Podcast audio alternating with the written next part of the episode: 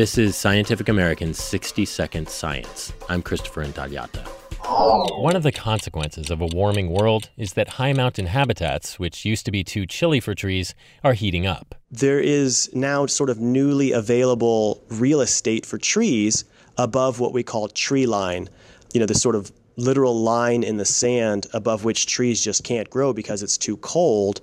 But now it's not. Brian Smithers is an ecologist at UC Davis, and he compares this slow moving migration to land grabs back in pioneer times. You know, they fired the guns and all the settlers just made a mad dash to claim their stake. It's that, but you know, if everybody were crawling on their bellies or something like that instead. Smithers is studying this upslope race among bristlecone pines. These trees can live for more than 5,000 years, making them the oldest individual organisms on Earth. Many of them eke out a living in dry, rocky soils on wind-blown ridgelines around 11,000 feet in eastern California and Nevada. They look like the worst bonsai tree imaginable. I mean, it, they can they just look gnarled and twisted. Uh, something that looks like it's taken a beating for 5,000 years and still living. So, as tree line rises, these giant bonsais are following.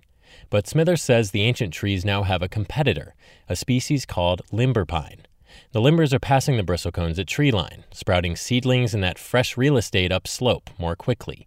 Quickly being a relative term here. It's the tortoise and the and the slightly faster tortoise. Smithers documents the race in the journal Global Change Biology.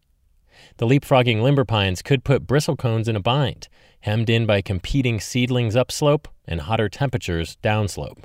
And that, Smithers says, would have long lasting consequences. You know, we talk about the effects of climate change happening on, on scales of 100 years. You know, what's going to happen by 2100.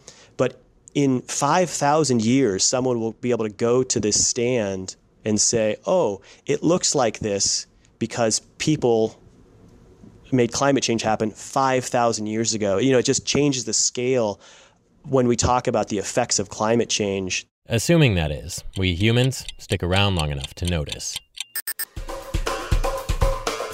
Thanks for listening. For Scientific American's 60 Second Science, I'm Christopher Intagliata.